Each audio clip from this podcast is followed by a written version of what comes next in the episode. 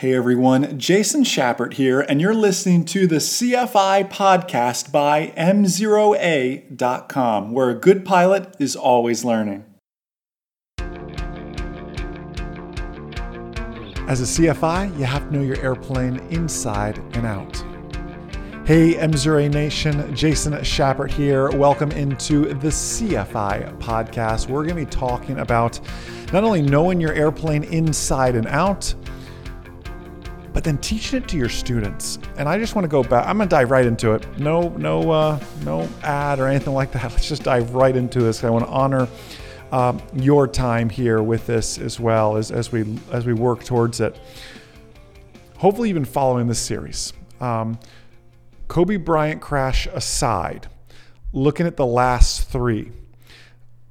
Lion Air 610, MCAS issue, American Airlines 96 and, and Turkish Air 981 was it? Um, cargo doors. This week, you got to see the MD 81, the Scandinavian um, airline crash, thanks to the uh, automatic thruster restoration. These were all three of these were accidents caused by insidious things that the pilots didn't even know about. What's MCAS? What's automatic thrust restoration? And what's up with this habit of this particular McDonnell Douglas Boeing thing, we'll call it, company, putting in features that they don't even tell the pilots about? That to me is, a, or train the pilots on, that to me is a little bit scary. You see, when you sign up to become a flight instructor, you are signing up for such a level of mastery that you have to be able to instill these facts and break them into plain English and explain these systems in all their complexities to your learners in such a way. I used to, I would draw, and actually, I think I've shared this before.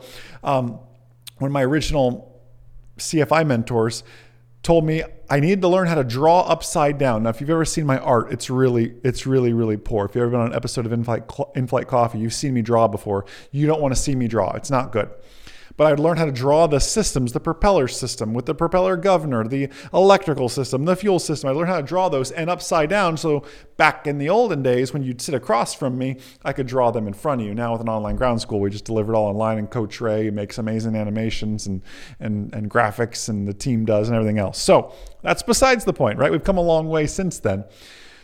But you, as a CFI, a certificated flight instructor, need to be in a way, all knowing. That's a, that's a crazy phrase to use because a good pilot is always learning. But you have to look at your craft with such a detail. Let me, let me give you an example. I hold airplane single engine land, have many thousands and thousands of hours of airplane single engine land time. Not an issue, right?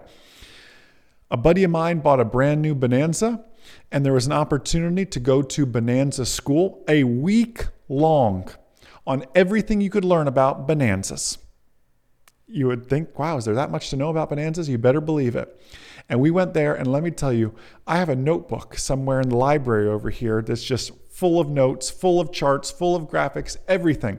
I got to do a whole Garmin NXI course in there. I mean, it was it was a phenomenal thing. I hold airplane single engine land. I could have very much. Uh, easily been on the insurance for that aircraft with the Bonanza time that I have, helped him fly the airplane home from the factory, no issues. But there was an option to go to Bonanza school for a week, and I took a week off. And if you, um, the the MzeroA team, Tom and and Ray, who edit this video and podcast, will tell you. For Jason to find a week off, that's that's not exactly an easy thing to do, and all the MzeroA team will tell you that it's not easy. I, I managed to find a week off and make a week off because it was important to me to go to Bonanza School. Most people think of going to school, you go to flight safety for, you know, working on your, your Lear 55 type rating or whatever that may be. No, no, I just, um, I wanted to be the best Bonanza pilot I could be. Pilots do this in the Cirrus, right? To go earn their CSIP or TCI or whatever. Like there's so many avenues where, yeah, I know you have airplane single engine land, but could you step it up a little bit further? I wanted to know everything about that air, aircraft. The friend I was teaching to fly it is still to this day a very, very dear friend of mine. I wanted him to be the safest and best pilot possible in it. And that was our mission. So we went to Wichita and did the seven day class. And it was, again, phenomenal is the only way to explain it. Actually, Magda uh, got to sit in the class with us as well. And she's in the back just taking notes, having a good old time asking questions. It was really, really uh, an amazing learning opportunity. You got to learn everything you can about your aircraft, about your avionics suite, about what's in front of you, and then take it up a notch. You then have to be able to explain it to your learners. You then have to be able to break it down to them in plain English. That's a difficult one to be able to do from there, right? How do I learn all my systems well enough so I know them, but then be able to explain them to my learners in absolute confidence of plain English and back up my resources like I got it from here in the POH or whatever that may be? That is your difficult task CFIs. That is the difficult task that lays ahead of you is to knowing your aircraft well enough. We talked about this actually last month, didn't we? About making ourselves more valuable, kind of becoming a niche flight instructor. Well, part of that becoming from last month's episode of becoming that niche flight instructor means knowing everything about that tailwheel aircraft, knowing everything about that Cirrus, knowing everything about that high performance airplane, knowing everything about whatever you choose to niche into to make yourself more valuable. You become that expert automatic thrust restoration, MCAS.